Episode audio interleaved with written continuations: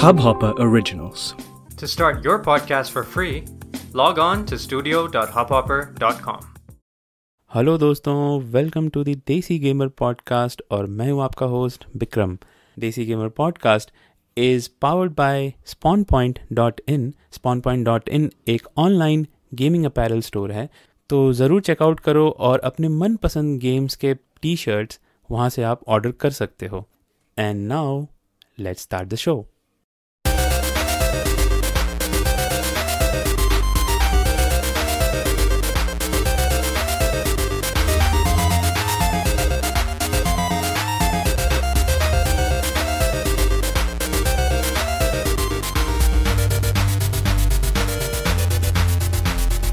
So, welcome, friends, to the 16th episode of Desi Gamer Podcast. And as you know, Desi Gamer Podcast is a Indian post- podcast, and I generally try to do it in Hindi. Uh, but today is a special day, and uh, it's special uh, because uh, we have a special guest on this show. Uh, and uh, in in my opinion, this person and you can see his audio avatar on the on the screen right now. But I, what I was going to say that I I believe that this person is one of the f- most fascinated. Uh, game journalist. I don't even know whe- whether I should call him game journalist because he does a lot of things in video games media and and uh, his uh, uh, his critique, his ideas are very interesting, very different from uh, your normal game journalist. So that's why I really like him, and I uh, I think he's one of the few person I really communicate uh, sometime on on the internet about uh, video games. Uh, and here he is, Matt Sainsbury. Thanks, Matt, for coming to this show, uh, and uh, I hope we have a good chat today and uh, people find it interesting. So, Matt, tell me or tell our uh, audiences about yourself, uh, just a bit of introduction. Yeah, absolutely. Firstly, thank you for having me on, and sorry that you're only seeing a, a little icon there and not my video feed. At this No time problem. of night in Australia, the uh, the internet is not nearly reliable enough to try video, so rather than risk that dropping out, I've just left myself on audio. But yes, uh, thank you for the lovely introduction. uh, I am the editor in chief of digitallydownloaded.net, which is a, a gaming publication that really focuses on the independent and Japanese um, and I guess uh, to uh, Japanese and the rest of Asia um, game development industry. So yeah, that that was the that was the focus and this kind of the specialization that we we decided we'd undertake. And ten years later, here we are um, with the site the way it is now. So yeah, Yeah, and uh, and I think uh, you just told us about digitally downloaded, but that's not the only thing you do. I mean, we'll talk about it later. Uh, but if you guys have not, all the I'm talking to all the listeners. Uh, if you guys have not checked out this website, do check this out. Uh, see the reviews, even the older reviews. They are very detailed. They are very comprehensive. I have not seen anyone uh, write this amount of, uh, you know, comprehensive details about about his thoughts uh, and about about the game and even about the themes around the game so that, that's really fascinating sometimes you might not like what he says but that's the beauty of it right sometimes most of, most of the time I would think I do I do throw some do throw some ideas out there. But yeah, I mean absolutely that was that was really what I wanted to do. I I um I've always been into philosophy and uh, you know literature and, and film kind of serious study of film Yeah, film yeah. film criticism. So I wanted to take what I'd done and what I knew about you know that side of things and bring that to video games because I thought there was an opportunity there. Um, there's an awful lot of very good game critics out there, but um, I, I don't think too many of them have the, the same kind of background in philosophy and, and uh, art criticism that I do. So I just wanted to do that, uh, and I ended up needing to, to set up a website to do so because there wasn't so many opportunities to do that with um, the the existing media and. It, it seems to have resonated. You know, that's how I end up on podcasts like yours. Uh, there, there does seem to be some people that uh, can can look past the, the, the fact that I often say things that they disagree with and uh, can can you know uh, kind of um, Yeah. I guess get something from from what I write anyway. no no definitely because see you you will not not always agree with someone right even uh, since i'm in from india i'll just say mahatma gandhi people didn't even like mahatma gandhi right and he got killed uh, due to uh, difference in opinion. So, so you know, you can't please everyone, and I think what you are doing is really incredible. Uh, the amount of work you put in, I don't even know because you put out a a thousand, two thousand words review, and then uh, shortly after that we get two and twenty minutes of video also. So I don't know. Only for only for the big games, but yeah, I do try and do that. Um, I, I, do try and use the videos, I guess, as a way of complementing what yeah. I write in the reviews and make them yeah. work together. Kind of. I kind of have a, a cross media experience as such, um, but yeah, it is it is it is a lot of work. I'm uh, I'm yeah, very much driven by a passion for trying to, to do my bit for this industry, which has given me a lot of good times over many years. I've been playing games since I was well, as long as I can remember, really. Uh, and yeah, yeah, this this is my way of um, doing something back, I guess, to the to the games industry to try and yeah. contribute to try and contribute to it, I guess. And yeah, that that's that's uh, how it should be. And uh, sometimes people feel that uh, I mean uh, people as in uh, since i if you remember i posted one of your videos on uh, uh ResetEra. Now it's called ResetEra. Previously it was called Neo NeoGAF NeoGAF uh, so i mean both are there but that's a long story. Uh, so there was a lot of you know i think it was about game pass right? Yeah it was about the game pass and there were a lot yes, of it was, well, it was one of my it was one of my opinions um, and uh, I still get comments on that video to this day, so it's still out there. Uh, no, I mean.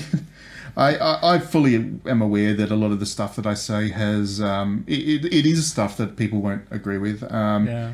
and you know to an extent I see myself as as something of a contrarian. I don't go out there to try and be contrary to popular opinion, but I, I do think yeah. that there needs to be that challenge to the kind of the accepted you know rhetoric that you know everybody is kind of kind of on the same line with all these things. Game Pass is yeah. good value. AAA blockbusters are better games. You know there is all that all that kind of uh, assumptions in this industry, and mm. I feel like it's important that there are voices out there that can challenge it in a way that is is um, is interesting. Even if you don't end up mm. agreeing with what I say, then as long as I've made you think, as long as I've given you something to think about, then I, I consider myself you know doing doing the job that I want to. Great. So I, I always wanted to ask you why the name digitally downloaded because I it seems that you are a, you're an old fashioned gamer right you you would be one who would collect uh, and I've seen that you collect uh, uh, the figurines and uh, you know you collect the physical games and all that. So why why the name digitally download? Just curious. Yeah no that's a that's a good story. So I was working um, I was doing some work with GamePro uh, mm-hmm. 10 a little over 10 years ago and I was enjoying that and stuff. But at that time, the DSi, Nintendo DSi had just come out. There was the Nintendo Wii, the PlayStation Network had just launched. And there was a lot of games that were being released on these platforms that were tiny little games that would never have got a release in retail. And yeah. because they were so small and so uh, they had so little kind of hype behind them, uh, mm-hmm. I couldn't get the opportunity to really cover them at GamePro. So I wanted to digitally download it. Originally started, I was only going to review the games that were only available digitally. I wasn't going to review uh, you know retail games and stuff. So that's where the title came from. But of course, you know, fast forward today, everything gets released digitally and yeah. Uh, at retail. So it's a little bit of a, a redundant name. But obviously, obviously, after so much time kind of building the brand as such, I, I didn't want to go and change it. So it, it's kind of now just it comes across as a, a little bit of a weird title, I know. But that was the that was the origin of it. I was just I was reviewing these DSiWare games that nobody else really was, and that yeah. name that name suited the, the website at the time. Yeah, and I can relate to it because when I started this podcast one year back, I named it Desi Gamer. I know you're not from India, but it's kind of a very generic name, and people are like, "Why Desi Gamer?" And now I said, "I've already done 16 episodes. I can't change it, so I have to stick with it." Yeah, that's uh, it. Once you choose a name, you got to you, you got to stick with it. Uh, yeah, I, I, was never very good at branding. Uh, I've never been good at kind of self promoting the website. Yeah. So. Um, yeah, when it came to coming up with, with the branding and stuff, it, it was uh, it, it was just guesswork, and yeah. yeah if I had the if I had my time over again, I would probably have come up with a different name, but I stuck with it. It does roll off the tongue a bit. I, I do get a lot of people that recognise it now because digitallydownloaded.net just kind of rolls off the tongue. Yeah, um, DDNet. Yeah, or DDNet as people like to shorten it. Uh, so yeah, it, it's it's it's memorable enough, I guess. I, I, I, take it. I I'll take it. no, that's great. So. Uh, uh, uh, so you, I know you started uh, this website uh, for a different reason, uh, and now it has become something different, right? I mean, you still cover all the niche games and all the smaller uh, games, and I, I got to know about a lot of games through your website or through your uh, YouTube channel, uh, like Sakuna, uh, and uh, even the game which you were playing uh, yesterday. It was yesterday, right? Yeah, yesterday. So, so how would you say that? How is digitally downloaded different from other outlets like IGN or you know uh, Eurogamer? I used to go to Eurogamer a lot. So yeah, what's the difference? Yeah, I think. I mean, there, there's no way that I can compete with what IGN does or GameSpot Uh, does or. Eurogamer. I just haven't got the resources. If I could get, if I could get people to write 30 stories a day, then I, I would. Um, but the reality is, we can only publish, you know, three to four stories per day at most. Um, Mhm. and I need to make those count. And that's really the the whole strategy behind what we do with DDNet. I I really focus on firstly things that I think will be interesting, different, and give me something to talk about um, that will help people engage with games in a, in a, on a deeper level. Uh, so Yeah. I, I am pretty selective about the games that I cover uh, over the Yeah. last, particularly two two three years. We've really pulled back on the AAA stuff that we review and cover um, Mhm. because I just can't add value there. You know, the, the guys at IGN do a great job of right, reviewing Call of Yeah. Duties in, in a way that resonates with the people that will play Call of Duty or Assassin's Creed or whatever. Right, right. What I can write about those games doesn't really add much value to them because they're, they're not really designed around the things that I find interesting anyway. So it became much, it, it made much more sense for me to start focusing on the stuff that doesn't get covered elsewhere. Um, I do have the Yeah. Metacritic listing, so I am I, I do get to be a voice for these games, and a lot of the games that I review don't get the four reviews they need to Right, get a. Metacritic you know aggregate score because you need to have four reviews to get Mhm. an aggregate score. So a lot of the time, my reviews are either the fourth or um, they're one of the only they're one of the only reviews that, that the game gets. So Yeah. um, I, I find that that seems to add a lot of value for people, and it helps people find games that they do love that they otherwise wouldn't wouldn't. Um, and yeah, that that's really become the strategy. I've kind of fallen into it, but when I was looking at what I could do to have Yeah. a voice out there in the industry, I realized I couldn't be one of the big players. What was the alternative? How could I go about it? And after many years of kind of experimenting, I've done different things, tried different things, but Mhm. I've, I've, I've arrived at something that I think works now. No, that's that's great. I think because so I mean I was say, just saying that uh, you said that you don't know how to brand uh, do branding, but I think this is a good strategy to just uh, focus on a niche. Uh, you can't, as you said, com- compete with IGN. I mean they uh, they have billions of videos and they have billions of uh, articles out there. It's it's even foolish to think about it unless you have some kind of you know major financial backing. So yeah, great that you are doing this because through the through that website, I think, and and through all, of your outlets, not just website, the YouTube channel, the Twitter uh, account, uh, we get to find out about a lot of these uh, games which we would never have known or never thought existed. So that that's that's great. Uh, okay, so moving on from uh, DDNet. I Mhm. already shortened it. So uh, I I know that, and as, as I mentioned in the uh, start of the podcast, that it's it's just not the DDNet. Uh, you have done other work as well, and one of that is uh, your book, right? Uh, which is called Game Art. I know there's a bigger name, uh, and I'll put the link uh, if you are watching this on YouTube. I'll put the link in the description. Uh, I'll put in the show notes. I don't know whether it comes uh, in in the podcast providers uh, description. Uh, and uh, this book come, uh, came out in 2015, if I'm not wrong, right? Yeah, it has been a few, few years now. Yeah, I should get around to writing another one. But um, yeah, the, that was certainly something that I really wanted to do. Um, it was uh, it was a kind of crazy project that I just did before I, I knew better. Really, um, Yeah. I I actually I quit my work um, Oh. to to focus on getting this thing written. I got a contract to to write it purely out of luck. I mean, I, I tried to kickstart it originally, and it got to about half what it needed to. It wasn't going Oh. to make it wasn't going to make the target. I'm glad Mhm. it didn't because I didn't want to have to deal with printing and all that kind of stuff.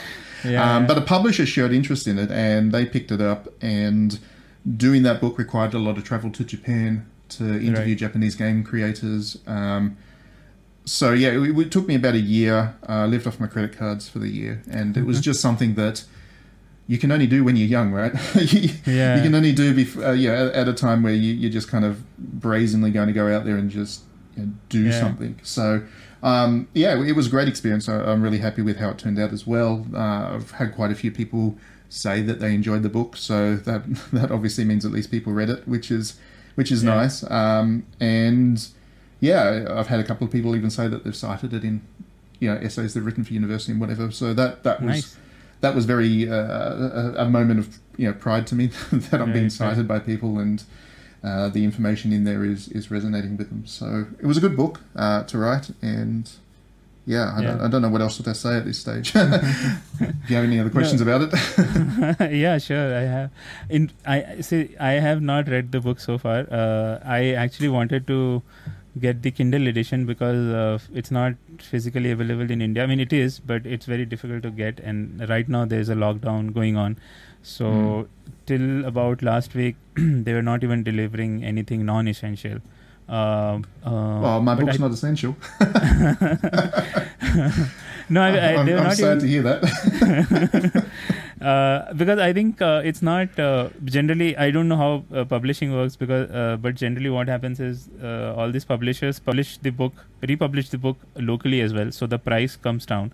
So it's quite Mm. uh, the uh, the physical copy is quite expensive, uh, Mm, mm. and I mean in India. I don't know about Australia, but uh, and and it's the sa- almost same price as Kindle. So actually, uh, I I just on Amazon if you go you can see a few pages of the books, a few I think nine to ten pages of the uh, book. So so I just scrolled through it and I saw there are so much uh, there was so much artwork and there was so much detailing. I thought a Kindle book will not do justice to it. So uh, I thought yeah, I mean, it was it was certainly the the goal of it was to make it a kind of coffee table coffee Yeah, table book yeah. that you'd have there on the table, and uh, you know people would flick through it, and there'd be it, it was definitely a heavy you know 50-50 focus between the the writing, the copy, and the Right. the art as well, because that was very much an important part of that book. And yeah, I, I the I can't obviously give numbers, but the the the ebook the ebook sales for that thing were not great. Um, the book. I think is expensive these days because they're probably running out of stock um, Correct, off, the print, the off, off the print problem, run. Yeah, that they did. So it did sell well physically. I'm very happy with how Mhm. it performed. Yeah. Um, But yeah, it, it certainly if you can, uh, I would highly recommend getting Yeah. the physical copy rather than the ebook. yeah version.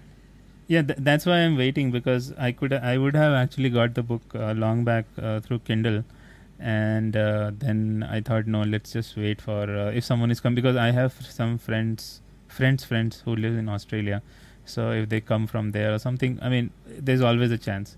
So i thought it's better to wait and get the physical copy because there's huge difference right? Uh, for a book like this to have it uh, physically uh, rather than have it digitally. So yeah i mean uh, i just so i just read the first nine uh, ten pages of the book and uh, in fact first five six pages are not uh, it's just index and introductions and all that. So i read the introduction. So uh, it seems like it you spend a lot of time you would have spent a lot of time to compile all of this and because there are so many develop so many games mentioned in that so many developers. So so how much time did it take for you to you know compile all of this Yeah, so there was 20. This is off the top of my head. Uh, there, were- there was 26, 27 developers that we interviewed, Mhm. um, and that was that was roughly split half and half between half being from various parts around the the non-Asia world, and the other the other half being Japanese developers. Um, Right. So for as many of those as possible, I did face-to-face interviews, which meant Mhm. that I had to travel to Japan, uh, particularly a couple of times, like I said, to to meet up with you know, people like Yoshi P, the Ah. the producer of Final Fantasy XIV. Um, Nice. I, I, I got to meet Goichi Suda for the first time. I've met him like five or six times now since, but I met him for the first Suda time 51? to. Yeah, yeah, yeah. He's, my hero. no, He's Yeah. my hero. Um, yeah, I got to I got to meet him um, for the first time to write this book. I got to meet um, Mr. Swery, uh, Ah, as in Deadly nice. Premonition guy. Um, Yeah. uh, I met him to, to interview him for this book. Uh, the people at Compile Heart, uh, a couple of people from Koei Right. Tecmo and Gust and Dead or Alive. So yeah, I, I got to I got to really kind of meet a lot of these people where they work, and that was that was a fun experience. And I, I felt that was important to get the texture from the interview rather than just do it over Skype or whatever. I did a couple over Skype, but that was mostly with the uh, the Americans and the Europeans um, Mhm. because I wasn't flying to America or Europe for one or two interviews uh, when I wanted the, the, Yeah. the focus of the book was very much about you know 50-50 split between uh, Hmm. Japan and the rest of the world. Great. Uh, and so, uh, I mean, your book's name is Game Art, and uh, uh, if if someone has watched your videos or your reviews and articles, uh, they would know that you you are a major uh, you know critique about of uh, art in games. So there's the there's this very uh, you know fierce battle between people from games media and you know game industry and outside game industry who say that games are not art and people from game industry say games are art so where do you stand in that battle and what do you what what's your thought about that Yeah, I mean, th- this is. Uh, let me collect my thoughts for a second. Um, we need to. Uh, I think games have the potential to be an artwork, uh, an, a form of art uh, of the same caliber as cinema or literature or music or whatever. What I think is that as an overall industry, the games industry is not there yet. Uh, I think. Mhm. I think um, there's there's just too much focus on the commercialization side of video games. There's too much fo- Exactly, focus on how these developers can you know pull money out of people, which brings it a little bit more in line with gambling than um, yeah than video games. And I don't just mean the the whole microtransactions and loot box discussion. I mean generally speaking, the techniques that they put into video games is an exact Mm. mirror to the techniques that gambling people do to keep people playing their games as well. Like just the Right. design, the design of the content, the the way that the interactions work between the player and the, the game, and all that stuff. I've actually been to gambling conferences, and they have the exact same conversations that uh, game developers have. so uh, at that top level, the suit level, there's a lot of creative people that would like to do otherwise, but they're kind Right. of the the industry itself doesn't let video games be an art form. Um, right that being said, there are plenty of examples of games that are very genuinely works of art, and I think Mm. the industry has all the potential in the world to get there. But I think we need to, and this is goes back to why I started DDNet and why I continue to aggravate people with some of my opinions. But uh, I, I do consider it important that we fight for it because Right. we have the potential for video games to be so much more than they are, and yeah we just got to get them there. and to do that, we have Right. to change people's minds. We have to force the industry to understand that it needs to be both product and art form. It can't just be product, and that's uh, that that needs to be an ongoing process. Yeah, I mean, I completely agree with you because I'm also, uh, um, yeah, I mean, I started playing games from, I don't know, like 20 years back or something. And now it has changed so much that I sometimes I don't even know what I'm doing. Like when I'm playing a multiplayer game which has like 50, so much information coming in all the time, your kill streak and all that. And I, I sometimes feel that it's not fun anymore. It's, it's just a competition, right? and uh, and and that's what I think you're talking about the mechanics uh, about of uh, uh, games where where it should be addictive and all that. I think I think when you're talking about this, I remembered about a documentary. I think it's called The Social Dilemma. Uh, it's on Netflix, and they talk about the social media, like how social media Hmm. was designed to uh, make you get addicted to it, and it's a very very nice documentary. Uh, if people can watch it, so I, I just feel that th- that's where gaming is at, uh, moving to, and uh, at least uh, the Western, uh, you know, major Western studios, or not even. I mean, they're not even studios now. They're like collection of studios managed by this corporation like EA, Ubisoft. So uh, yeah, I mean, I think you are uh, definitely correct, and that's why I think there is so much turnover rate, right? In games, I think the turnover rate in games industry is uh, the highest. People leave their jobs uh, after gaining some experience. They start their own indie indie studio, independent studio, and and they ch- make really good games, right? I mean, the best games in last four five years, the best ideas um, uh, in games have come mostly from the, these independent games. So yeah, Yeah, and I mean that's a fairly similar mirror to where Hollywood is, I guess. Um, you- Yeah. You look at the film industry. I mean, most of the stuff that Hollywood puts out at the top end, most of the Disney stuff, It's pretty Mhm. trash. Um, but Okay. um, I'm going to get a lot of Marvel fans now yelling at me. But uh, it, No, you know, we, are, we're going to talk about Marvel later on. Anyway. Martin Martin Scorsese was totally right. Um, but yeah, I mean, it, underneath that, there is that really healthy uh, mixture of foreign films. Called, Yeah. I, I, I don't like people calling them foreign films because a film's not foreign, and a film a film a film should not be called foreign just because it's not from America. But um, you know, you've got those foreign films. You've got the independent cinema. You've got a really healthy uh, art scene as well behind sitting behind that. I feel Mhm. games industry they've done a very good job of getting that kind of the, the Hollywood model, uh, the AAA blockbuster stuff. That's all. That's all sorted.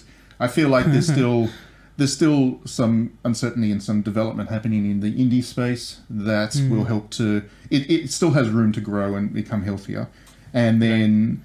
We're just starting to see the emergence of that kind of foreign game concept. I mean, Japan's always been Mm. there, but you look at places now like uh, India or South America. Um, yeah.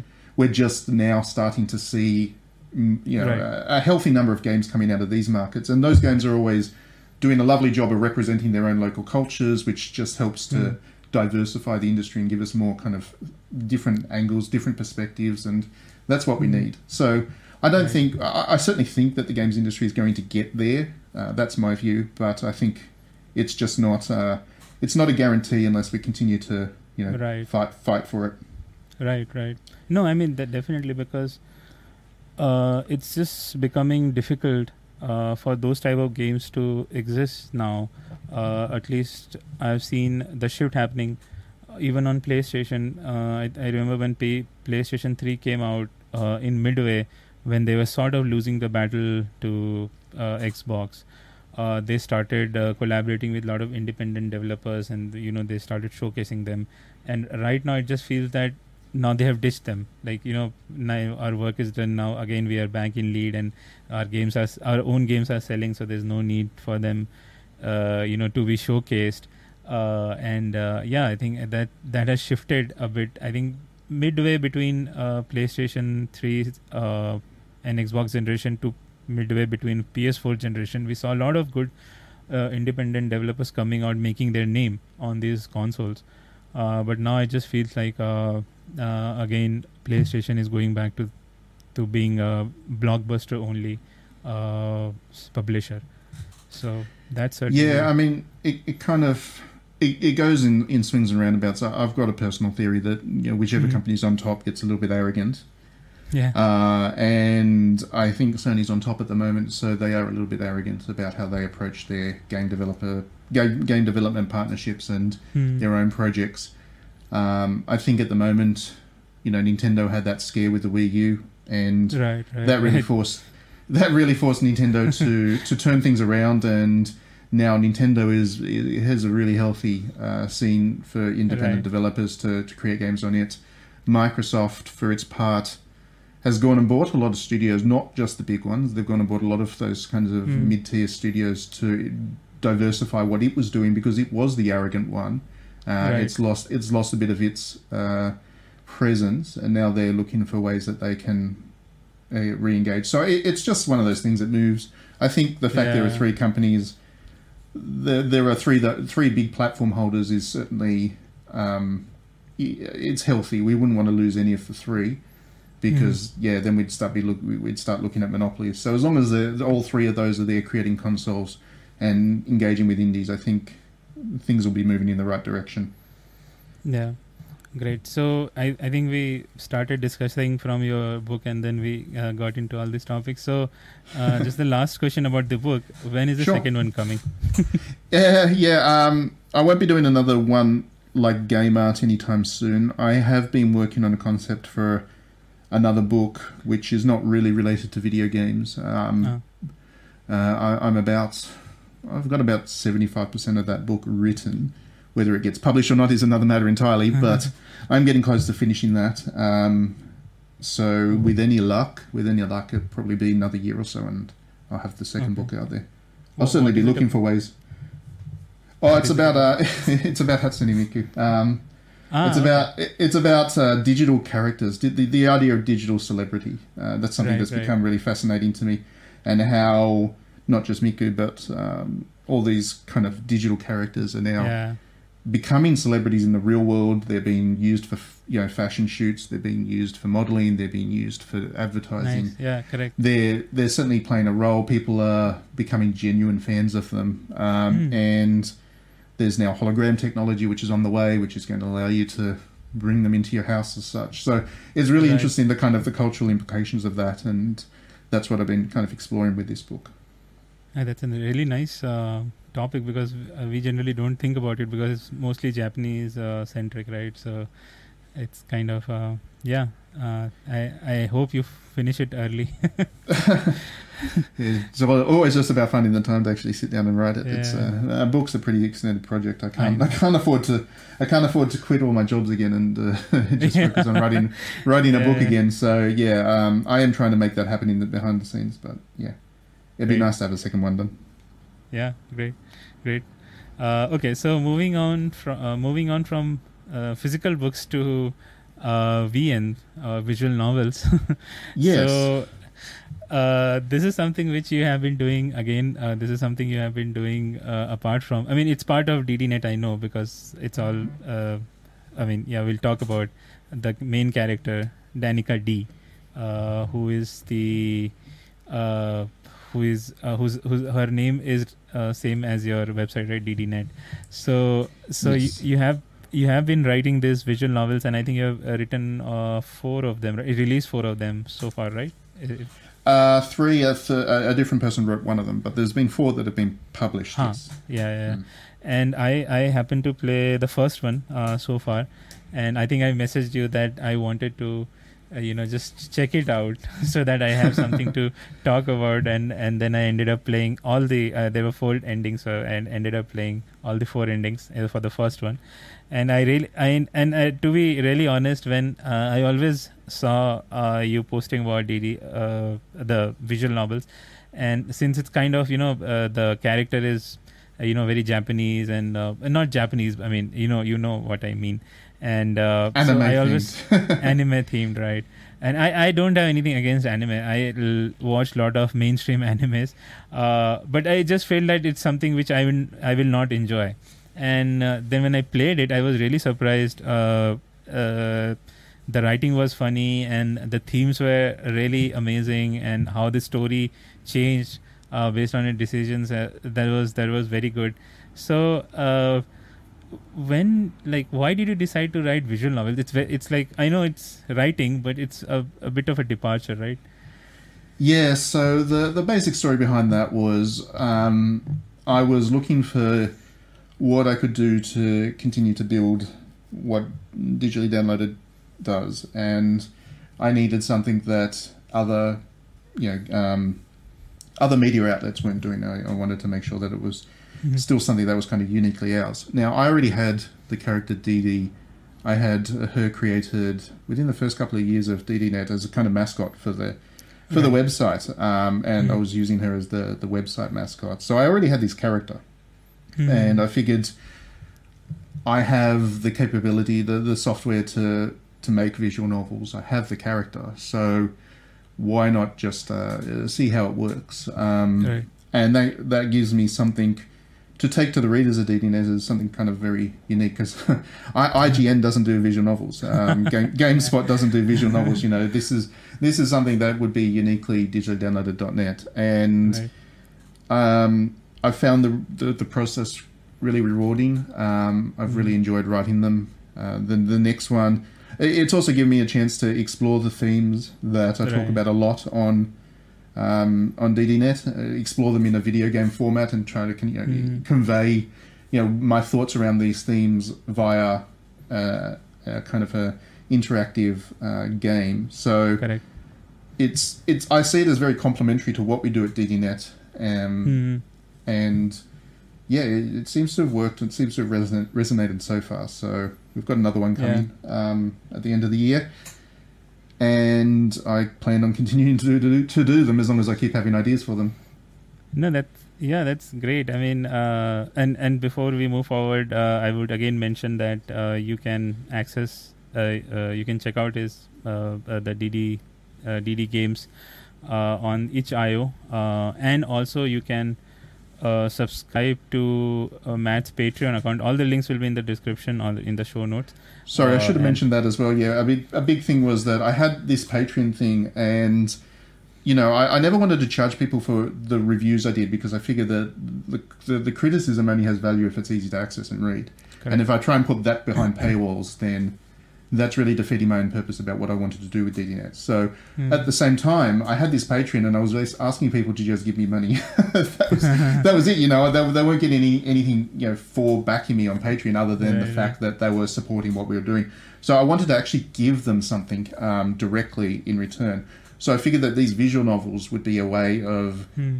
if you know if you back me on Patreon, you get the visual novel as um, without having to pay for it. Uh, you know, you can buy it on itch.io, or you can just support me on Patreon. So that was another reason that I um, I, I looked at this. I looked at how I could productize what I was doing with this website. Um, so the, the the product I came up with was a visual novel. Yeah, and and that's why I was mentioning that uh, if you, yeah, as you said that if you, uh, if any of you are interested, you can uh, either buy it uh, on itch.io. But I, I would suggest that you uh, subscribe to Patreon. I think it's cheaper that way.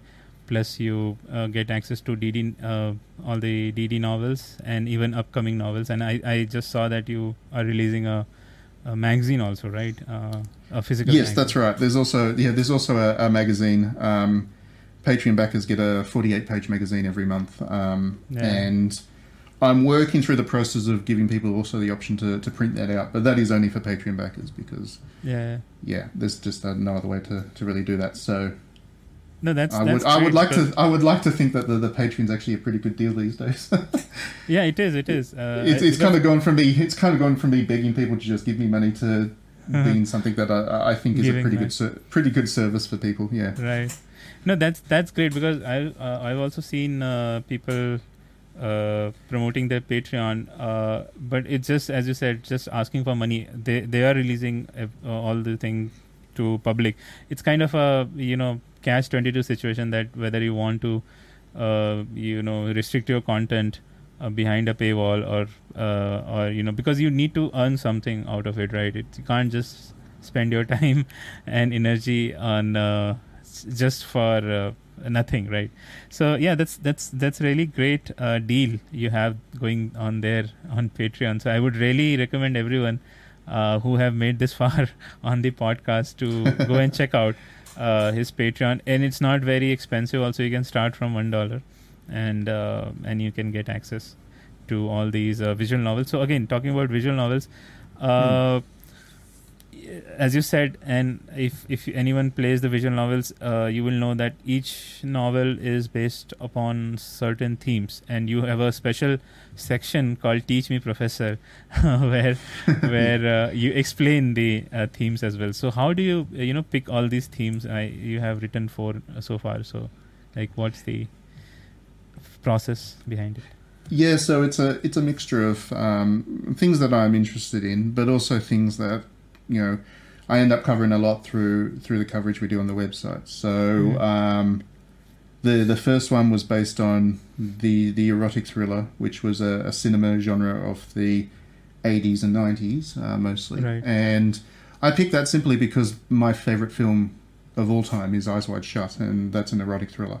So Right. I wanted to to do a homage and to talk about that film in you know in visual novel context. Uh, the next one is based on the topic of the male gaze, which is a feminist theory that um, is very relevant to video games, very very relevant, uh, and it is. certainly uh, something that I think a lot of people don't really understand. Um, Hmm. It, it, it as a, as a kind of a feminist topic, a lot of people just see it and make assumptions about what it means, and um, I wanted to introduce them, I guess, to the the actual sociology behind it. Uh, the third one I didn't write. Yeah. Uh, what was the theme of that? It was absurdism, uh, and the guy that did write it. I- I'm a big fan of absurdist um, literature as well. Uh, the guy that Mhm. did write it did a great job of reflecting absurdism as a philosophy, uh, a, a literature philosophy um, Mhm. through that one. The fourth one was uh, Marquis de Sade, and Yeah. that was crazy for me to do that. um, that that one is is designed very much to be confronting, um, because the Ah. Marquis de Sade was is a very confronting author to read. Yeah. Um, but I think it's important because transgression is one of most most. Uh, it's a topic that I'm very very particularly interested in, personally interested in.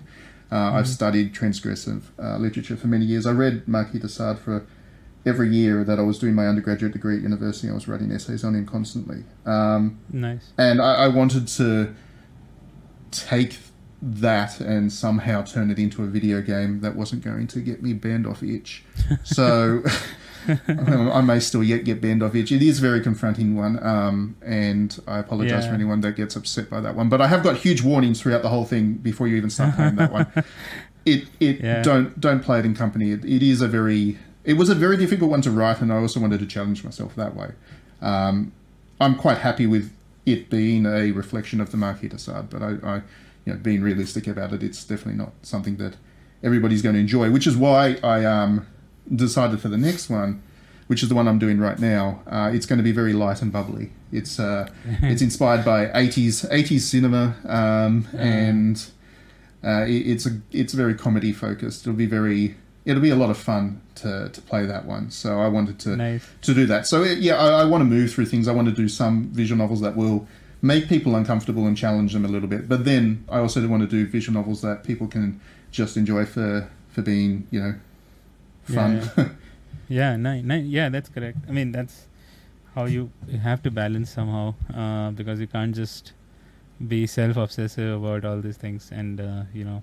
So I, I think yeah, and and I, it was very interesting since I just played the first one. Uh, it was very interesting how you balanced all the you know the erotic elements and the themes and all that uh, because sometimes it it really felt uncomfortable. I thought, okay, this is going somewhere which I don't want uh, to experience, and then then it then when the uh, the ending came and then understood ah okay this is why uh, so Hmm. so how do you balance it it, it, it seems I mean it, it I, I really have to compliment it how you handle it at least in the first one I have not played the others uh, so It'll be interesting yeah, to see what you think about Sade once you played Sade. yeah Uh, we may have to have another conversation then. Um, we might No, I, I mean, I think the thing is, I I very much do enjoy my fan service and my kind of sex themes in video games. As anybody Yeah. who follows me on Twitter knows, I have an obsession with Dead or Alive, amongst other things. Uh, it, it's just something I find really you know interesting and entertaining, and you know, other Right. people find Call of Duty entertaining. I find Dead or Alive and swimsuits entertaining, but. The thing is, a lot of those games do handle it in a very disingenuous way. It's just there Right. for you're just there for pure titillation. I never wanted to do that. Yeah, I, I wanted I wanted to to make it. If I'm going to put those themes into the game, then I want them to make a point, and I want people to walk away from it just just thinking about why Mm. why it's there. Not because it doesn't make sense that it's there, but because it asks questions. It, it makes people think about those themes. So yeah, it's it kind of goes back to I guess the amount of work that I've done over the years looking at Mm. stuff like Eyes Wide Shut and and the Marquis de Sade and how uh, you know sex as a theme can be used in video games because a lot of video games don't do it. They they just shy away it's all just there for titillation, you know. And right right yeah it's just there because sex sells. It, re- it really is uh, as shallow as that. And right I, I think that that's a topic that video games should be exploring better and clearer and with more depth. So I, uh, I focus on that. It is difficult to do. Because you do need to be That's very right. aware of, I guess, how the audience will respond to it. yeah And while I'm I'm I'm comfortable with the idea that not everybody's going to like what I do with my, these visual novels, I obviously Mm. don't go out there with the intention to upset anybody or to to make anybody feel that uncomfortable that they can't you know, continue to play the game. Um, so it's Yeah. difficult. I, I don't have a real formula to it. It's just I, I rely on really my my experience and my understanding of where these limits lie in from from right you know. If Stanley Kubrick was able to do it, then I should I should learn Yeah. from him and, and you know, figure out how he managed to do it and, and try and yeah implement that into my own work. So it is something that will probably be a continuing theme through the DD novels. I can't see they're, they're not going to go start. I'm not going to start doing you know military shooters, Right.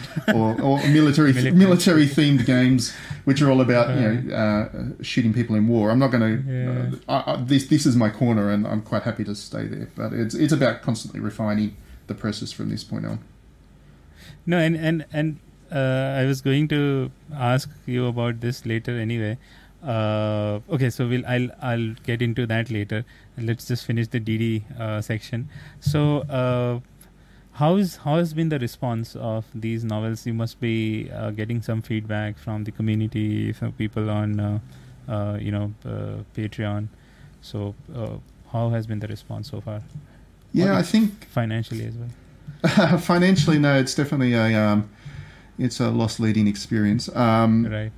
I mean, I, I pay a lot of money for the art, and the the one Yeah, that's exactly, coming yeah. the one that's coming up next, um, I'm paying a significant amount more for the art because I wanted it to be really beautiful um, and kind of a much higher level visual novel than the ones that are here. I mean, I, I love working the, with the artists that did the previous ones, but for this next one, I've gone to uh, a professional studio to, to get the art done. Um, The response has been pretty good. People like the ideas. Um, I think I, I'm protected a little bit, I guess, in the sense that because it's only on itch, it's Right. really only people that are already aware of what I do that find their way there. Yeah, it's not like on Steam where you're kind of kind of searching around and it'll pop up out of nowhere, uh, and you'll discover it that way. Okay, then let me So- post it on um, uh, ResetEra. yeah, you put it, put it on, put it on there and just uh, see what happens to me. But yeah, I, I'm a I'm a little bit protected in the sense that the people that are playing these visual novels are the people that already know what I'm about, and Right, you know they're, they're kind of backing me because they uh, they accept what I am about. Um, but yeah, I, I'm quite happy for that to, to be the case. I'm not. I'm certainly not looking to go and create something that sells a million copies because. I, I don't think I, I don't think I'll be able to handle the feedback in that case. You'll be like Murakami, hiding yeah, away. th- yeah, that's it. I'll have to go to become a complete recluse. I'll have to delete my Twitter and just disappear. Okay, so uh, uh, when will the next one come? Uh, any d- uh, timeline or something? Yeah, I'm looking at. I announced it was going to be December or January next year. Um, Okay, that Yeah. seems to be that seems to be about when I'll be able to deliver it. We're still. I'm, I'm probably only got. Uh, we've probably only got about half the artwork done so far, so there's still a fair chunk to go. But uh, it, it's taking me longer. I was doing the previous ones every six months, but this one's taking me longer because it is a significantly higher uh, level production. yeah. No, I think you're. Uh, again, I've not read all of them, but uh, I feel that uh, with each uh, novel, you have uh, increased the scope and the production values and all that. Uh, and it's and it was really interesting that it it's uh, it's also voiced, right? Uh, I think I believe all the Uh, Novels no, not all. They're, they're not anymore. oh not anymore. Uh, the, the first the first two were, um, but what happened was I, I started introducing new characters. So the first one is Ah, just okay. Dee, just Dee. right, right, right. Uh, the the second one, with the second one, I introduced two more characters, Mhm. uh, and then we introduced another two for Sade, and we've got one less um, for the next one, but it's still four characters. And because Yeah. it's got four characters, it becomes very hard to actually get sound done. What I found was, I got a couple of different voice actors uh, for the 2nd Mhm. one, and then the voice files came in, and they were all recording on high quality equipment. But because their Right. recording their recording Right. spaces were different, um, their recording equipment was different. The levels that they did their recording on, uh, the sound files just became very difficult to try and Difficult, mesh. Yeah, and it it, was um, it, it was just too hard. Right, uh, if if I'm going to do voice, then I, I really need to work out some way of getting everybody into the same room or the Same, same studio yeah. to, to do all their recording. So I've had to drop that as an idea um, for now. right. For now. Plus, I, I believe it will be expensive because it is quite expensive here. Yeah, it is very expensive to do, and it in, in the context of visual novels in particular, because as a visual novel also becomes longer, they're actually longer than books to write. Um, right, right. Multiple. The first, yeah, exactly. Multiple endings and just the structure of them. The the first one was about fifty thousand words, which is you know in itself the length of a novel. Um, by the time we get to Sade, Sade was 120 odd thousand words. so to to then get voice work done, even Right, if you were right. just doing sections of it, it's still a huge project, which just you know. It, it, it, it escalates the cost of the thing significantly. Right. No, that's understandable. Okay. So okay. So now let's move on to everyone's favorite topic: Japanese game. Yes. Japanese games because uh, I don't. I mean, I don't think that I'll get anyone uh, apart from you know an, a, a Japanese person to talk about Japanese games in uh, in such depth uh, as I've seen you talk about them, and and it feels uh, like there is a very, ve- different perception about Japanese games i- in Western media or or the players who play. There's, I mean, most of the people just uh, get scared with the anime aes- aesthetics, right? And Mhm. then you bring in things like uh, you know uh, sexualization of uh, uh, you know characters and all that. As you said, dead and al- dead or alive.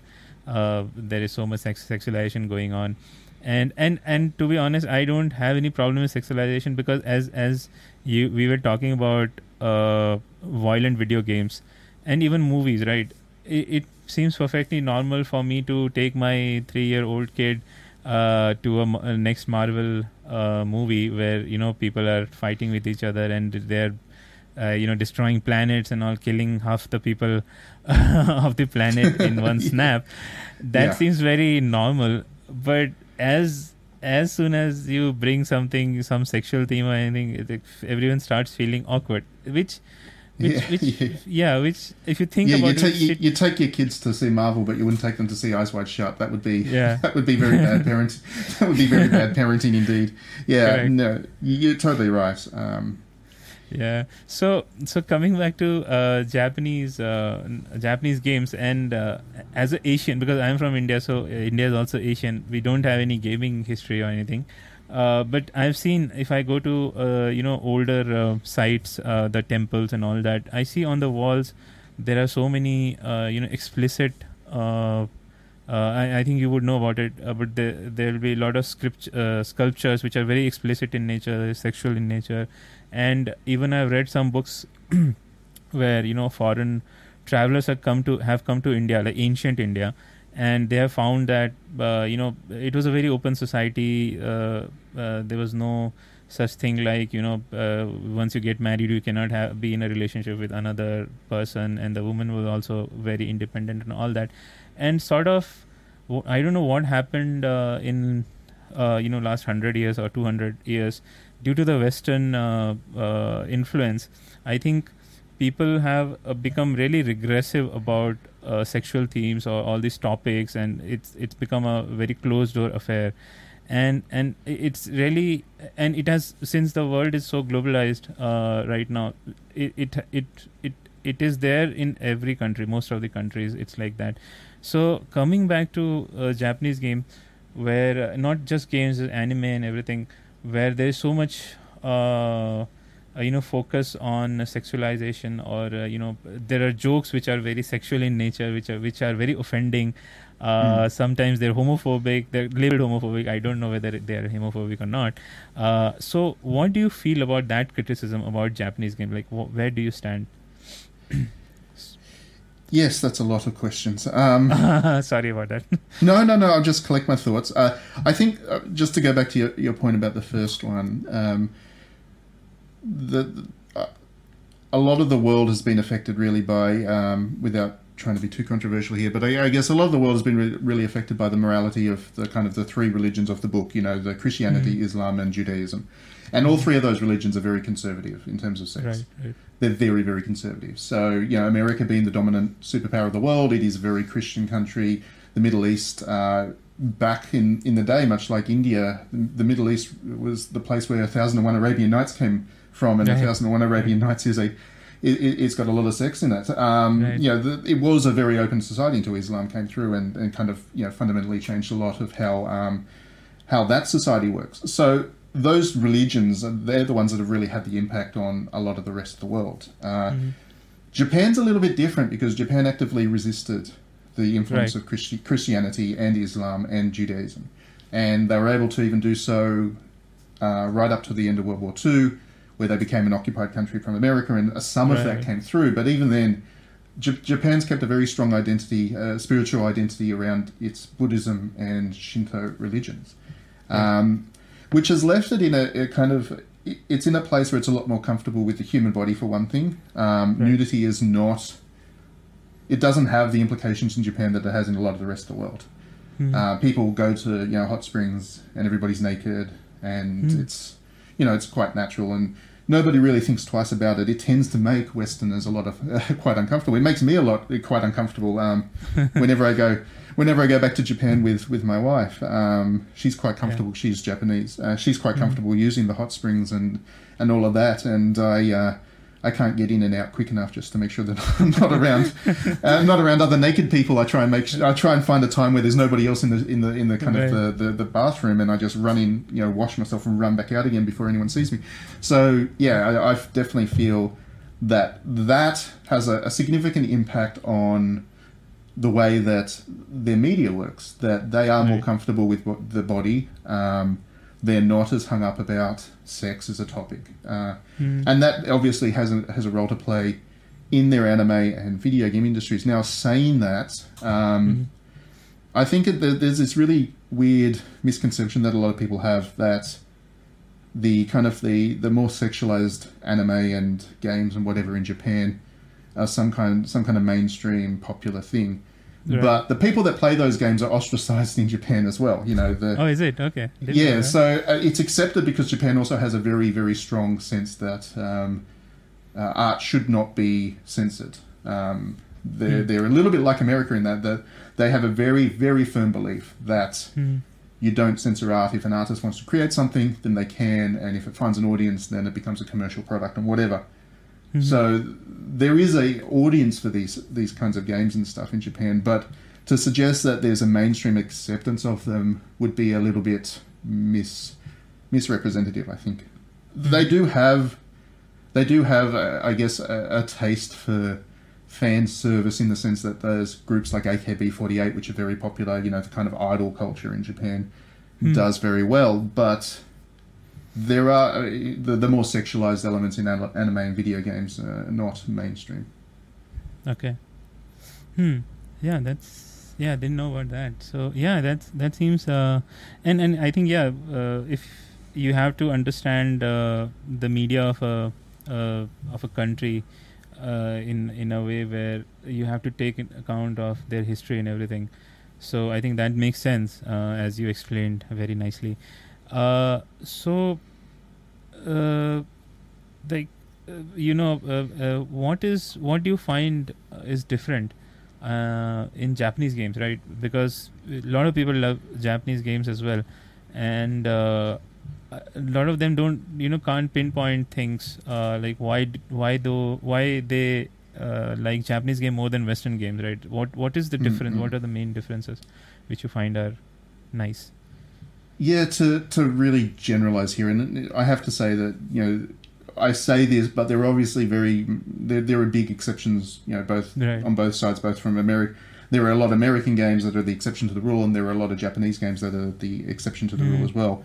But generally speaking, Japanese games are they, they have a level of depth that American games or Western games uh, kind of lack. And that has to do with, I think, a, a combination of the way that the art culture works and the Mhm. way that um, they think and talk about the games that they're making. So, Western art culture, not so much Europe. Europe has a, a longer history, but even then, you know, mo- we're talking about modern Europe. If we're talking about modern, modern Europe, Europe, it would probably apply as well. Mm-hmm.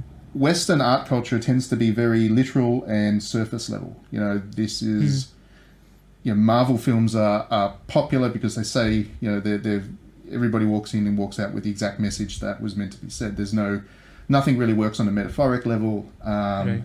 There's no kind of, uh, there, there's not that second or third or fourth or fifth layer of, of depth to those films. Uh, Mhm. Whereas Japanese films and games, they tend to be the, the opposite, that th- you do need to do a lot of analysis of what you've just seen and played to take a full understanding away from the work. Mhm. And I get a sense of that kind of at play by developers. When I talk to Western developers, the word that I hear over and over and over again is content. You know, they're always talking about content. They're putting content into this thing.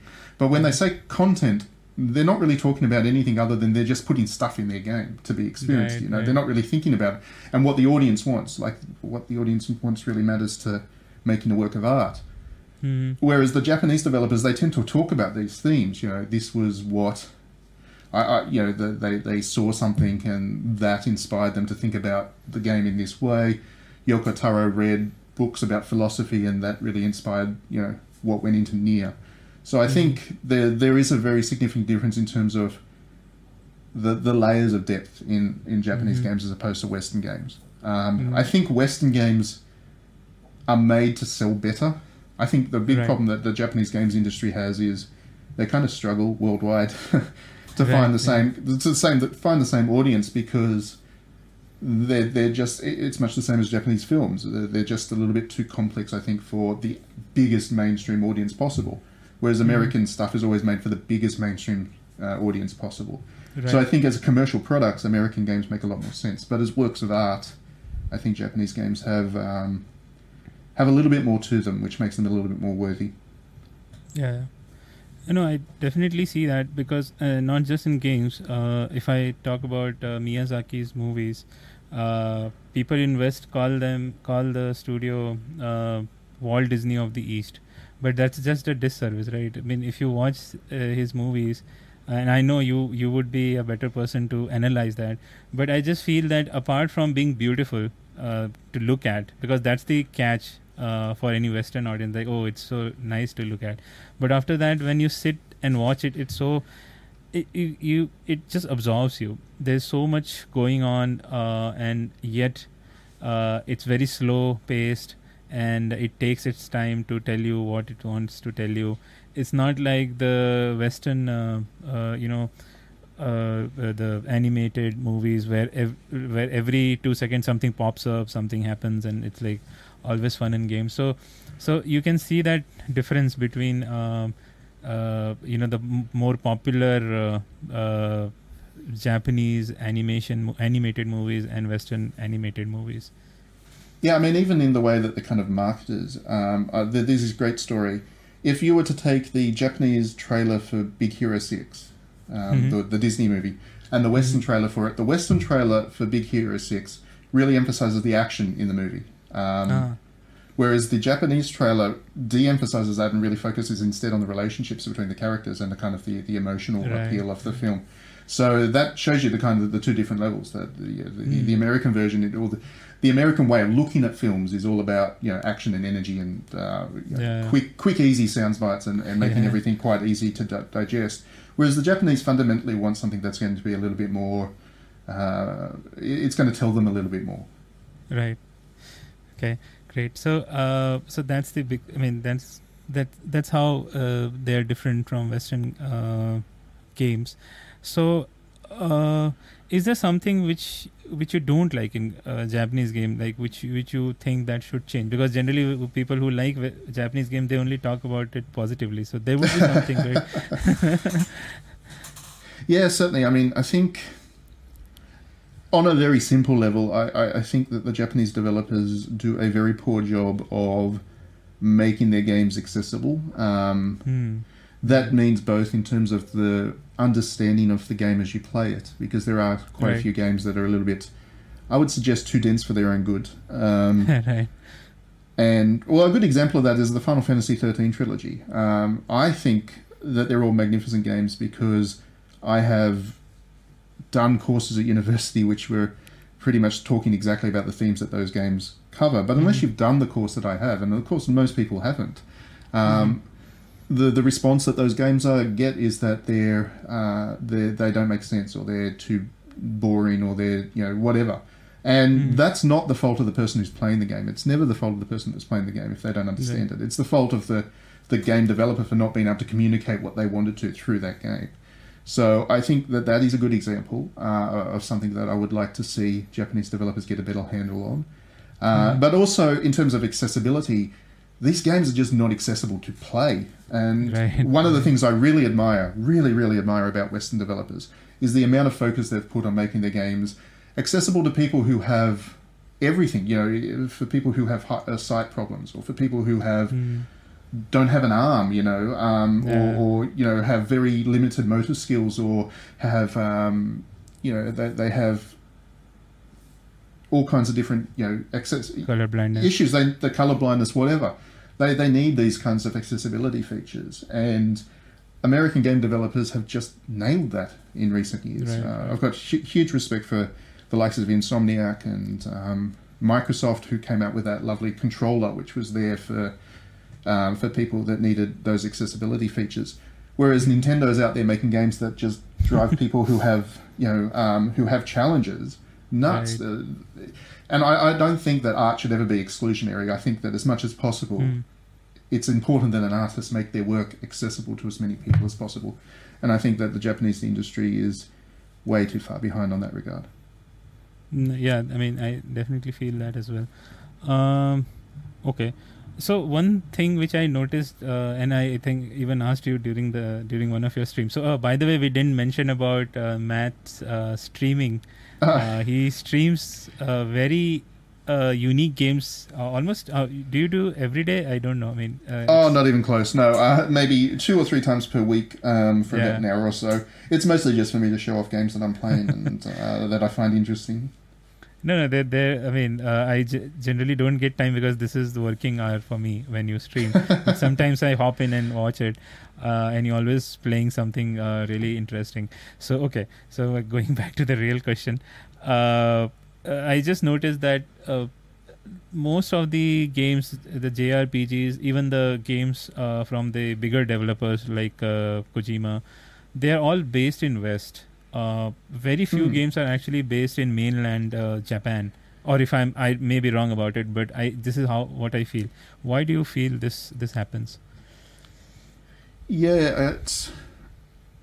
To be honest, it's not actually something I've ever spoken to a Japanese developer about. Um, It's just never. It's it's actually something that hasn't actually occurred to me. So now that you've mentioned it to me, I will definitely next time I actually get a chance to go over to Japan. COVID, please go away. Um, I will certainly put this question to some of them and see what their thoughts are. But I Yeah. think my gut response is uh, it's two things, I guess. Firstly, uh, post World War II, when Japan became an occupied nation, uh, Mhm. America America went all out to convert Right. Japan convert to Japan to um, Western right. tastes. Right. They flooded the market with uh, Western food. They flooded the market with Western entertainment, uh, cinema, music, all of those things. And my wife's parents' generation, um, they grew up on a diet of Michael Jacksons and uh, Madonnas and Abbas and all of that kind of stuff, right? Mhm, mhm, mhm. So as a result of that, there is a, a a heavy interest within parts of the Japanese community in Western stuff. So Mhm. I think that's part of it. Uh, I think the younger generations are trying to reclaim the Japanese culture. That's my sense. No, so that nice. may that may not be such a thing. And you know, if we do a podcast twenty years from from now, um, hopefully we're hopefully we're both still around doing this stuff. Um, but if we do, we may well have this conversation about how the Japanese aren't making games about you know set, set in Western in Western settings anymore. But I, I my my gut feeling is that the the the very concentrated effort to introduce Japan to Western culture uh, has Mm. had an impact on their interest in Western settings. I think the other thing is to to the Japanese, um, the West is an, an exotic setting. so just as you know, one certain American developer was inspired by Kurosawa to go and to go to go and set a to go and set a game in in a country they don't really understand. And let's not get into that, but No, because no. I got in so much trouble last time I did that. Um, I got in so much trouble. I still get in trouble from that review. But uh, just as an American developer found you know Japan suitably exotic and interesting to make a game set in in Japan, uh, I think the Dark Souls developer finds Gothic Europe you know Right. interesting enough to to be inspired to to create a game Right. um, in in a kind of crumbling Gothic setting. So I Right. think there's a bit of the kind of exotic interest in Yeah. the country, the, the kind of the culture that's not yours. Yeah, I think I think you are right uh, because uh, even while uh, reading uh, someone like Murakami, uh, you see all his characters have very Western uh, taste, very Western, you know, uh, uh, I mean, they talk about Western music, they talk about Western characters and all that. So I, I always felt that that could be one of the reasons the uh, Japan, Japanese o- occupation of America. Sorry, I said the wrong.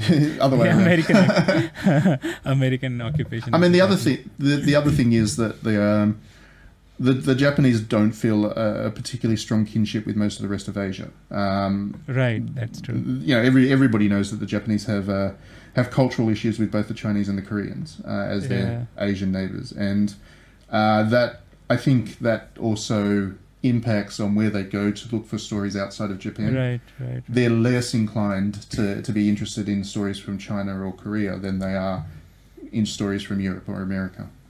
Yeah, I think even other countries, I mean, the other uh, Asian countries also hate them because of what happened.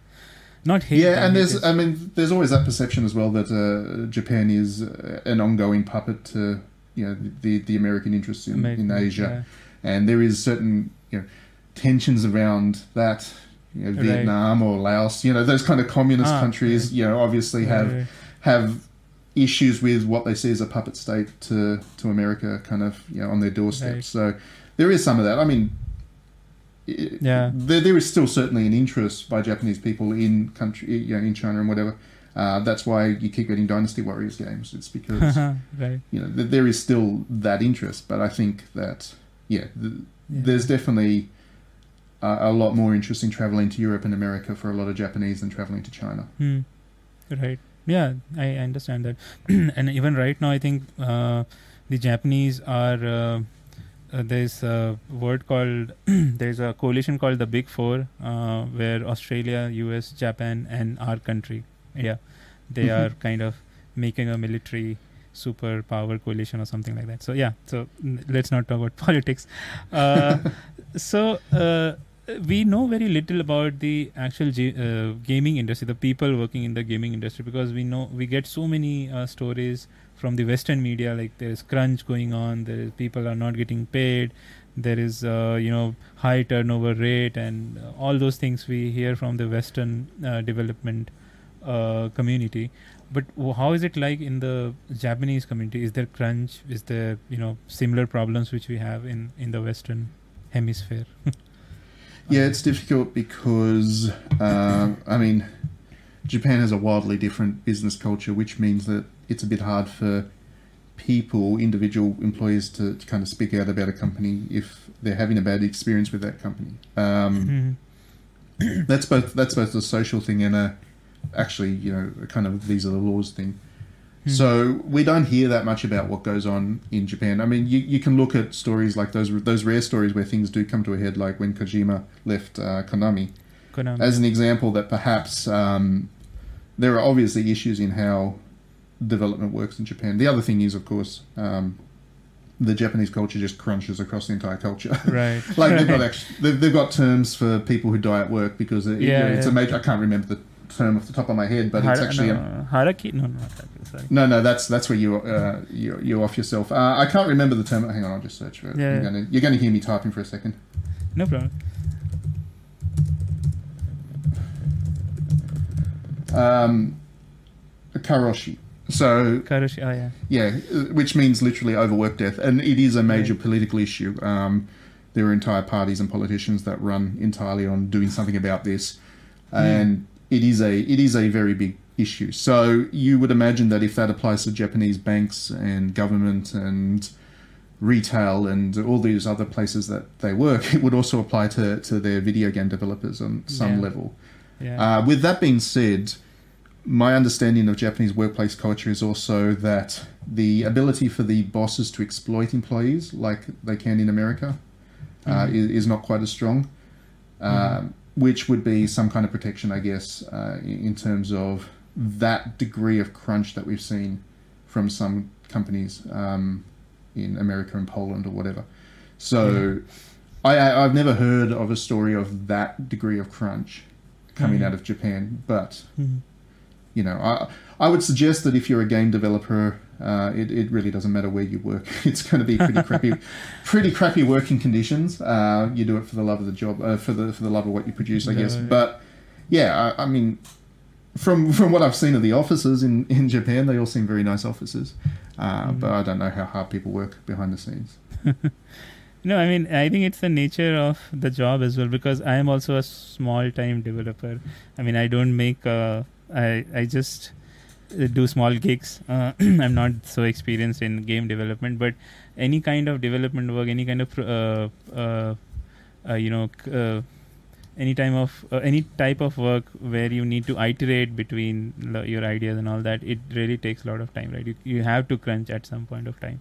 I think that's well, I think that's a given. yeah. I mean, I think any professional career, let's face it, involves a degree of crunch because you've got to get projects done, and um, you know that that means at times you have have to put in the extra miles. I mean, when I was um, editing a magazine, we had a it, it was a fortnightly magazine, so every two weeks, and Mm. every Friday on the day before the magazine needed to be sent off to the printers. Um, I would be in the office till 11.30, 12 o'clock at night. And that was a Mhm. guarantee. It was just going to happen.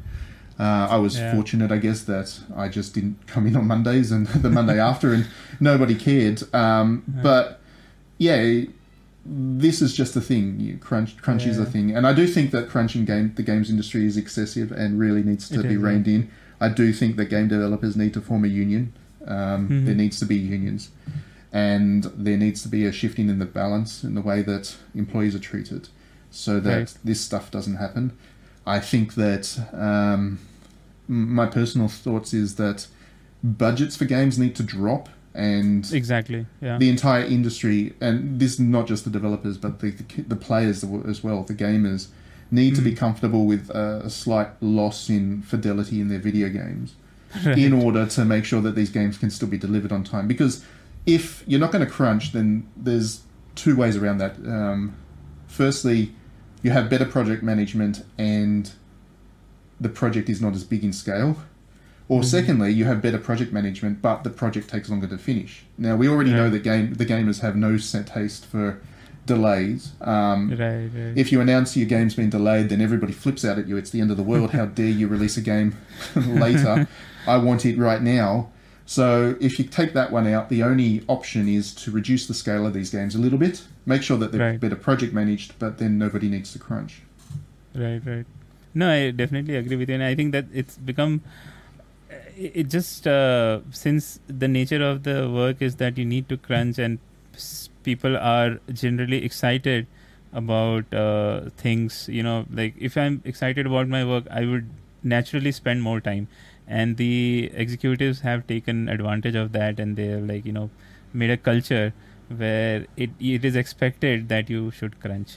Uh, but yeah, okay, that's that's how it happens uh, in the Western uh, gaming development community.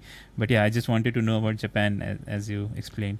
Uh, so, uh, the um, and we are hearing this from a long time that uh, in Japan everyone has moved to mobiles and uh, the the home console, as they say, is dead. Even Nintendo released a hybrid console now. They they but they which is not a home console but mostly used as a uh, you know like a, a portable console. So is is that correct or is this this a uh, overreaction?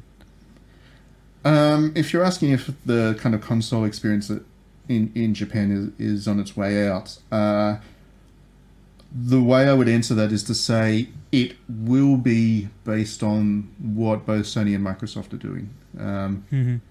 Sony released a box that takes up half a living room in a typical Japanese Right. household. You know, that machine that machine is massive. I've got one in my house and I don't know where to put it. I've got it sitting next to my TV at the moment. It's an it's an absolute eyesore because it just don't have anywhere else to put the thing. The Microsoft one isn't that much better. These things take up a huge amount of space. They were clearly designed by people that weren't particularly interested in whether Japanese people would buy them. Um, Mm-hmm. and if 99.9% of the console market is going to do that to the Japanese, then they're not going to buy their consoles. So I think that that is really the reality. If a company comes out with a console that is designed in a way that suits with the Japanese household and lifestyle, remembering like that the they don't yeah, yeah, exactly. Like the Switch, where they don't have much room, and you can still play the Switch on your TV. You just need, you know, a tiny little dock, which doesn't take up much space at all. That is an example of a console that is designed with the Japanese audience in mind, and Yeah. it's sold I think there was an announcement last week that it sold 20 million units in Japan. Um, yeah. Over, it's reached 20 million, 20 million units in Japan, which is one in five people in that country have a Switch. Right. So obviously, there's an appetite for the console experience. Uh, Yeah. it's Right. it's whether the there is the respect for that market and everything I know about the Japanese is they have very little patience for companies from outside of Japan that don't respect their um, right. their unique aesthetics and um, Hmm. and and their way of living life. I mean, they they don't buy too many uh, Korean cars, for example. Korean cars are kind of really popular in Australia, but they don't buy them in Japan. Uh, Samsung's not not a big brand over there. Uh, Okay. Not not to anywhere near the same extent as it is here. I imagine Samsung's probably pretty popular in India as well. Yeah, it is. Yeah. Yeah. Um, LG's not. They don't really exist in Japan. Everybody buys Ah. LG white goods here in Australia, but over there it's all Panasonic. Um, so Right. you have to you have to design your product with that market in mind. It is a very um, it is a very stubborn market as far Right. as uh, as far as uh, what they will buy. so yeah, I I think that's probably the underlying cause of why the console market is, is struggling in Japan. I think that there would still be potential if uh, if these companies just Hmm. took took those market conditions into account.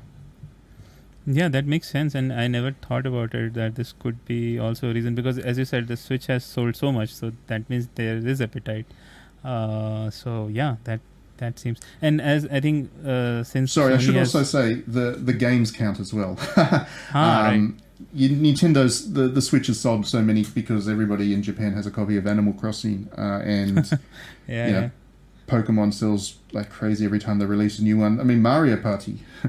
Mario Right. Party still charts over there. It sold a ridiculous number of copies over in, in Japan, and uh, it was pretty um, niche game in, out, outside of Japan. So, I mean, where Sony is making their America, uh, their, their Japanese teams smaller, uh, much smaller, Right. and Right. really reducing the amount of Japanese games that they're producing.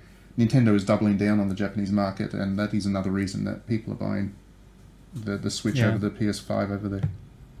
yeah that that i mean that's what i was getting to that sony seems to be moving away from japan although i think that's where the strength was i i feel uh, uh, rather than being just a and just another western developer okay so last question i know it has been a long one It's been a good Uh, chat. yeah i mean i i I believe it's a good chat, but I, I don't know whether you got bored or something. No, no, never. No, it's been good fun. Okay, so the last question is uh, How has the Japanese industry changed in the last 10 years uh, and where do you think it's heading? And I'm, I'm again talking about games industry, obviously. Yeah, that's an interesting one. So I went to Japan for the first time about ten years ago, actually, um, Uh, and I've been back every year since, except for except for COVID affected years. yeah. But um, yeah, what what I've noticed, uh, I think one thing is we've seen a re-emergence of Japanese games made for the Japanese audience first and foremost. So the thing was, Mhm. there was a period there where every uh, Japanese developer and publisher was desperately trying, to make to- their games, yeah. yeah, making their games appealing to Americans. So right, right. I've noticed that, yeah. yeah, we saw some crazy efforts from Square Enix and um, Capcom and Koei Tecmo to just make American friendly games, and they all crashed and burned. Like I remember Yeah. Koei Tecmo, especially because I love Koei Tecmo. Koei Tecmo produced a um, Gears of War clone, which was just the worst thing. uh, I can't remember. It was Quantum Quantum Theory or something rather. Quantum Theory, yeah. Yeah, yeah. Yeah, and uh, Square Enix created a game called Mindjack, which was like this psychological first-person shooter, which was just shocking. And Koei Tecmo again, they just they set up a, a studio in Canada to make Western Warrior games. They come up with uh, Warriors Legends of Troy, which crashed and burned because it was it was just terrible. Uh, so that effort to e- engage with Western audiences on their terms was always going to fail because they're Japanese developers. They're not. They're not as in, they're they're no more in tune with Western audiences as Western audiences are with you know Japanese. So Japanese, yeah. yeah. So I think that was a mistake, and I think most of the Japanese developers and publishers have realized that because in the last couple of years, they've done their own thing, and Hmm. We're seeing JRPGs being made as JRPGs, not try hard American, you know, Western RPGs. We're seeing uh, all kinds of kind of light, colorful games being made. Right, Um, right. Capcom's last Monster Hunter game, Monster Hunter Rise, that game was the most Japanese of the entire Monster Hunter series. Um, Right, right. Like it was just they're they're very proudly Japanese about their game development again, and I think Right. that actually resonates. Ironically enough, that resonates better with the West as well because you might not yeah. sell you might not sell as many copies as a Call of Duty, but you're never going to anyway. And the people who buy the games are much more you know in, engaged with them because they're better quality and more culturally appropriate. The other thing is, I think the big opportunity for the Japanese market is the opening of the Chinese market. Um, Mhm. Aesthetically and culturally, although you can't say this to either Chinese or Japanese people, but culturally, there's a lot of similarities between the two. They think very much similar. Right. You know, they're they're very culturally similar people, and Right, right. their games have a much better transfer from you know one culture to the other. So Mhm. what I think is going to happen is increasingly the Japanese developers are going to localize first into Chinese, not English, um, Mhm. release into China rather than America, and Mhm. try and tap into that billion people market as right, opposed to right. As- that. Yeah. 1.5 billion now, is it? It's it's a crazy It's number. 1.5. Yeah. Yeah, yeah, th- that kind of market rather than the, the American market because China's getting wealthier. They've got an emerging middle class. They've got more money to throw around. Their console, you can now, you know, they open their console market up. So that is a better market, I would think, for Mm. Japan. Um, with the only Mm. possible issue being if some war should start out between the two of them. But putting that think will happen. putting that potential aside, I think um, I think China's a better opportunity for Japan Yeah. over the next 10 years. And from my time, every time I go to TGS, there's this huge booth that they set up that Western media over there never pay attention to, but I do because I think it is quite telling. They've got this huge booth section that is just dedicated to giving space to Asian developers and Right, right, Asian right. companies to come up, set up, and talk to Japanese developers and publishers. It's a business area. It's not really to show off games. It's more to Mhm. encourage conversations between the suits. But you see developers from Myanmar or from Vietnam or from China or from the United Arab Emirates or from Saudi Arabia or India. You know, you see huge numbers of developers there talking to Japanese developers, and you can just see that TGS is trying to be this uh, facilitator of a deeper kind of Asian-wide games market, Right. as opposed to relying on America and Europe to sell your games. Yeah, I, th- I think that's a great thing because they should be the leader for the for the Asian uh, developer community because they are the uh, big brother, right? Uh, as Yeah, say. absolutely. So yeah, I think that's uh, that's a good assessment, and I I because generally people say uh, gaming like console gaming in uh, Japan is dying and all that, but when you, I mean we, these things I didn't even know that these things are happening, and uh, yeah, Chinese. Uh, I think everyone is trying to get the get into China now because they have opened up. Uh, that's a that's a great thing because a lot of Japanese games are also very Chinese uh, mythology uh, inspired, right? Uh, I think the uh, so yeah, that's that's a good good development. Okay, so I think uh, we come to the end of this podcast. Before uh, going, I said this was the last question, but but uh, something just came into my mind. Mhm. Which are your favorite uh, Japanese games of all time? If you want to, uh, if you would want to, you know, recommend some games to our uh, audiences who have made this far, uh, one one hour and thirty minutes. so there should be some payoff for them. So, so Uh, yeah, for sure. I mean, the the number one one I would always recommend is Nier. Um, Hmm. Now that it's now available on modern consoles and it's not buried on the PlayStation Three, you can get a copy And of Nier PC. and play that. It's on PC Yeah. too, yes. So Yeah. definitely, definitely Nier. I love Nier, uh, and I think it's just it's a genuine masterpiece. Uh, Mm. second one, I would probably. I always recommend Danganronpa um, Huh, to I people. Yeah. Yeah, Danganronpa is great. It, it is a visual novel, but it's one of the more accessible ones if you're not that into visual novels. Right. And it has a whole lot of personality. It's got a lot of humor. Like it is a deeply funny game, uh, hmm and it's quite, you know, it's quite intelligent too. It it has Mhm. some real themes and to, to share, and I find that I've I found that game fascinating, and I keep coming back to it in the years since. So I recommend Uh-huh. that one. Thirdly, I would probably say. Uh, I'd probably say uh, P- Persona Four. Right. Yeah. Yeah, Persona 4, I think is. I was going to say Hatsune Miku games, but. uh, Pers- Persona. no, I, I realize that you know Miku's a rhythm game. It's not really you know a, a thing for anybody who's not already deeply into rhythm games. Um, But Persona 4 is probably the best realized kind of JRPG I've ever played because Right. the, just the way it executes on its concept, the depth of the narrative, uh, the the relationship between the characters. I mean, you come away from that game caring about every single character in that in that Correct. group.